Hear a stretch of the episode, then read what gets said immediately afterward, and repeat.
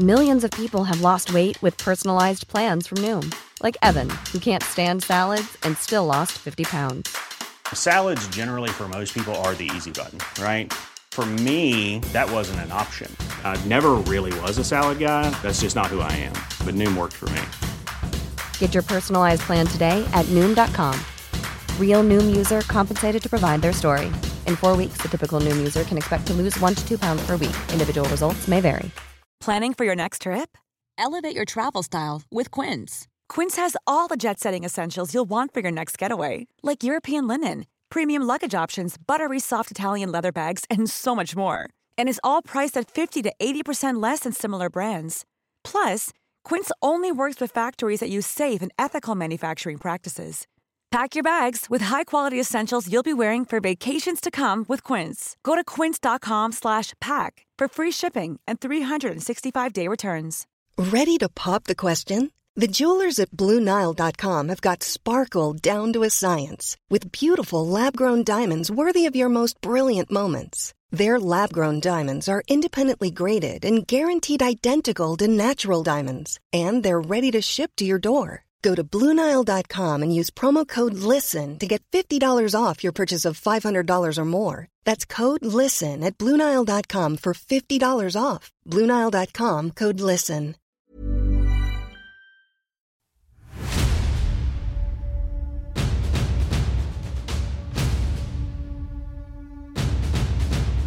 Hi, and welcome to History of Portugal. I'm Rob Mendez, and this is episode 23 Condes, Portugal e Infanções. As you may have noticed, today's episode is shorter than usual because I'll be breaking from the narrative format that I've used for the majority of the previous episodes. Also, for this episode, I'm drawing heavily on a book called Portugal no Reino de Leão Etapas de uma Relação, or Portugal in the Kingdom of Leon Stages of a Relationship, by Dr. Maria João Branco, who is an associate professor of medieval history at the Universidade Nova of Lisbon. And now, let's get started. We are starting our journey by going back to the year 866 and taking a look at a period defined by Doutora Maria João Branco as the period of the county nobility. As we discussed in previous episodes, the conquests led by Alfonso III significantly enlarged the Asturian kingdom, nearly doubling its territorial size. This swift expansion presented the challenge of effectively managing and administering these newly acquired lands. The solution that was implemented was to bestow substantial portions of the recently conquered territories to the most influential noble families who held close ties to the king. These families were also granted extensive jurisdictional authority over these regions. In exchange for these grants, at least in principle, these nobles were expected to pledge their loyalty and obedience to the king. A pivotal aspect of establishing control over these regions involved a colonization effort that brought populations from the northern areas into these recently conquered territories. These migrations typically revolved around the newly established governing authorities and their local centers of administration.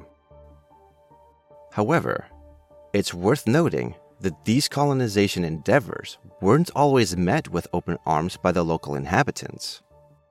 Indeed, there is evidence suggesting that there was plenty of unrest, both big and small, where the local populations resented outsiders coming in and taking control. Therefore, it appears that the relocation of populations aimed to counterbalance the native communities with strong local loyalties by introducing new colonial populations whose allegiance was to the lord who had just granted them land. So, in this vein, Alfonso III charged the noble Vímara Peres with taking control of the county of Portugal and directing the colonizing efforts in that area in the year 868. Initially, the geographic area of Portugal was referring to the city of Porto, and the ecclesiastical boundaries of the ancient Diocese of Porto. But during the Peres administration, it expanded beyond the River Ave to the north and beyond the Douro River to the south.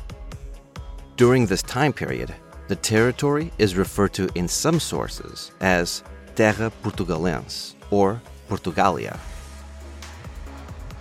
The origin of the name Portugal comes from its Roman name of Portus Cale, which simply means the port of Cale. I've seen it stated that even though we have the spelling of P O R T U C A L E, it was pronounced in the vulgar Latin as Portugal from a very early stage. And as it turned out, this small region would soon lend its name to the future Iberian state. In 874, Alfonso III gave the city of Chaves to Count Odoario, and he also gave the lower Minho region to Afonso Betortes, charging him with the colonization efforts for that area. Similarly, in 878, after its conquest, Coimbra was given to Hermenegildo Guterres and was established as its own independent county. These three families formed the most powerful county level nobility of the region for the next two centuries. And given the level of independence that they were granted over fairly large territories, it shouldn't come as any surprise that they were very active in court royal intrigues and power plays. I mean, why wouldn't they be? They had the resources and clout to have a say on who should rule and how they should rule hence the frequent rebellions and civil wars that I've touched upon in many episodes.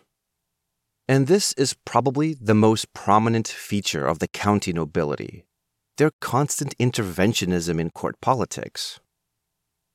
The very fact of their independent structure naturally created a culture of autonomy in these regions, who came to see their right to rule along with the right to extract wealth from these territories as a given. Porto and Coimbra emerged as the vital focal points within this region, serving as prominent urban centers that drew immigrants in from the north. These cities not only acted as pivotal economic and cultural hubs, but also functioned as military strongholds tasked with safeguarding the population against incursions from Al-Andalus. As mentioned in an earlier episode, one of the preferred strategies employed by the most influential nobility involved the establishment and endowment of churches and monasteries. This approach served as a means to extend their influence into distant regions. However, it's essential to recognize that ultimate power stemmed from conquest and military strength. Those who oppose such actions, regardless of their religious or familial connections, often faced deadly ramifications. Consequently, the northern borders more or less maintained their stability until the arrival of Al Mansur, who disrupted the status quo and temporarily pushed the borders farther afield. So, the colonization and reorganization of Portugal occurred within this framework. However, despite our familiarity with the nobles in charge during this period, we still lack comprehensive information, particularly regarding these early phases. More detailed accounts tend to emerge later once the consolidation of power has firmly taken hold in the region. For instance, we are aware of Vimara Perez's involvement in defining the city limits of Braga, suggesting that such responsibilities fell to these magnates but we don't know the step by step process of how such a task was carried out. Another example of this family in action was his son, Lucidio Vimaranes, who fulfilled many of the expected duties of county nobility, including engaging in raids, conquests, church endowments, monastery foundations, demarcation of city boundaries, and even being a signatory on the official court records of Alfonso III and Ordoño II. It seems that the Peres dynasty was determined to extend these actions further south, expanding their territorial holdings, amplifying their influence, and occasionally provoking the king due to their ambitious undertakings that stirred up tensions with the Emirates. The top noble families of Portugal and Coimbra all engaged in strategic marriages with each other, along with marriages to the royal dynasties of Leon, which created new branches of dynastic power that cemented themselves across these regions. These dynasties, even though they had certain centers of regional power, were not limited by geography. These magnates all possessed lands that were spread out to Portugal, Coimbra, Galicia, Leon, and Asturias. When the king granted them certain territories, the boundaries of these grants were very nebulous and ill defined, which of course posed its own set of problems. Now, turning our attention to the ties that bound the royal dynasties and the county nobility. This relationship was expressed through three primary avenues service within the royal court, matrimonial unions with royal family members, and active involvement in royal intrigues. During the nascent period of the initial counts of Portugal and Coimbra, their engagement in royal matters was undeniably substantial. This is evident, for instance, in the situation that unfolded when King Sancho I was poisoned, triggering another round of musical chairs within the county nobility. And there is perhaps no better illustration of this phenomenon than Hermenegildo Guterres, the conqueror of Coimbra, who adeptly cultivated a remarkable level of power and influence for himself and his family. His success in this endeavor can be attributed to several key factors. Notably, he formed a matrimonial alliance with Ermesinde Gatones, a cousin of Alfonso III and the granddaughter of Ramiro I, in what was a very strategic union. In 878, it appears that he assumed responsibility for overseeing the Coimbra region's occupation. Moreover, during the tumultuous 880s, Hermenegildo Guterres emerged as a crucial supporter of Alfonso III, aiding the king in quelling numerous rebellions. Furthermore, he orchestrated the marriage of his daughter, Elvira Mendes, to Ordonho II. Additionally, following Vimara Perez's death, Hermenegildo Guterres was appointed as the governor of Tui and Porto. The honors and privileges accrued by Count Guterres extended beyond his own person. For instance, his son, Arias Mendes, was granted the governorship of Coimbra, establishing a semi dynastic tradition of succession. Delving into the exhaustive details of the marriages and offices acquired by this particular family is well beyond our scope. It suffices to note that across the subsequent four generations, Count Guterres' descendants managed to form matrimonial bonds with the Asturian Leonese monarchs on four separate occasions. The Guterres family and its branches were not the only participants in this intricate game.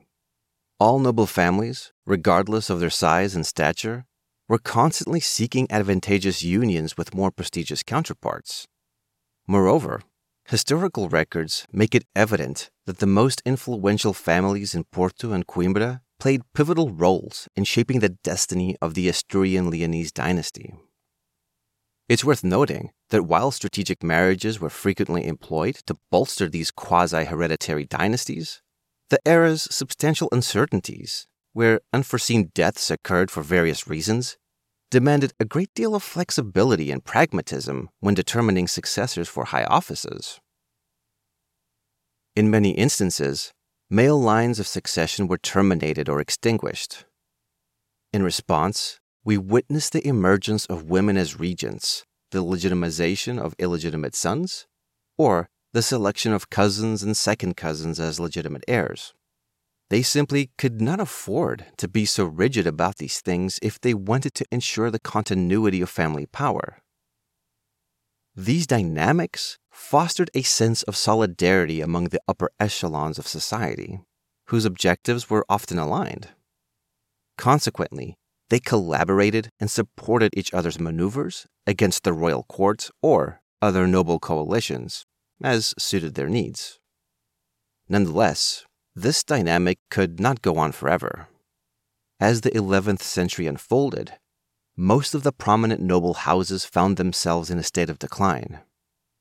their persistent interference and involvement in the dynastic upheavals of the Leonese kingdom appear to have a destabilizing impact on both their influence and the authority of their monarchs. Precisely as this fragility took root, Al Mansur embarked on his relentless campaigns into the region, dramatically altering the local power balance. Local magnates were confronted with the critical choice of either fleeing northward or pledging their allegiance to Al Mansur. This added pressure from the caliphate also exacerbated conflicts among local lords. Some viewed this tumultuous period as an opportunity to expand their territorial holdings and sway. Now, we're going to examine the following in more detail in later episodes, but so much of what happened next hinged upon the fact that in the decades following the death of Al Mansur, the political and social reality would take a dramatic turn for the northern magnates, not to mention Al Andalus. In fact, what emerged was a situation where the lesser nobles who had supported and elevated the new reigning monarch now held the advantage of royal favor. Necessity dictated that the once dominant magnate families aligned themselves and their futures with nobles of lower rank, but with close ties to the monarch. However, no matter what they did, these families would never be able to reclaim their former status and influence once they lost it. But who exactly were these lesser nobles?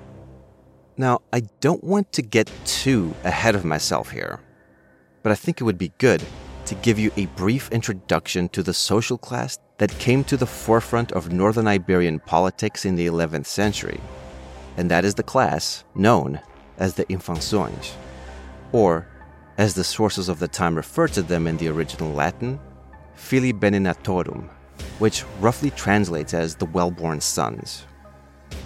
According to the excellent and probably the most well respected Portuguese medievalist of the 20th and 21st century, José Mattoso. The origins of this lower noble class can be traced back to three main categories. Firstly, there were those who accompanied the counts to serve them. Secondly, there were individuals who independently migrated to the newly conquered lands, who lacked any vassalage ties to the counts. And finally, there were those who were already in these regions when colonization efforts began, either assimilating into the new order or facing elimination.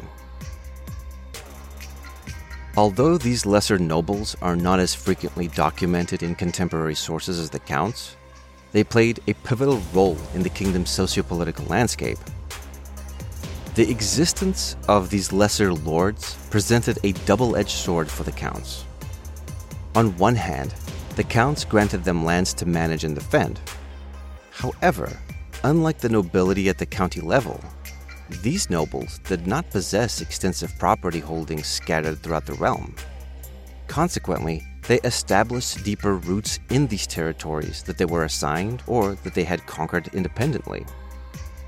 Their responsibilities for taxation and defense naturally led to the growth and development of their wealth and military influence over time. At the apex of this lesser noble class were the Infanções, the well born sons who set themselves apart from the county level nobility through a significant and noteworthy distinction. Their increasing power was not granted to them by the king. Instead, they gradually acquired their rights and privileges while fulfilling administrative duties for the counts, and more importantly, through military conquests. We will wrap up our examination of the political advancements in northern Iberia during the 9th to the 11th century right here. So, when we resume our main narrative in the next episode, you will already be familiar with the underlying socio-political forces at play during the significant events that we're about to delve into. Until next time, thanks for listening.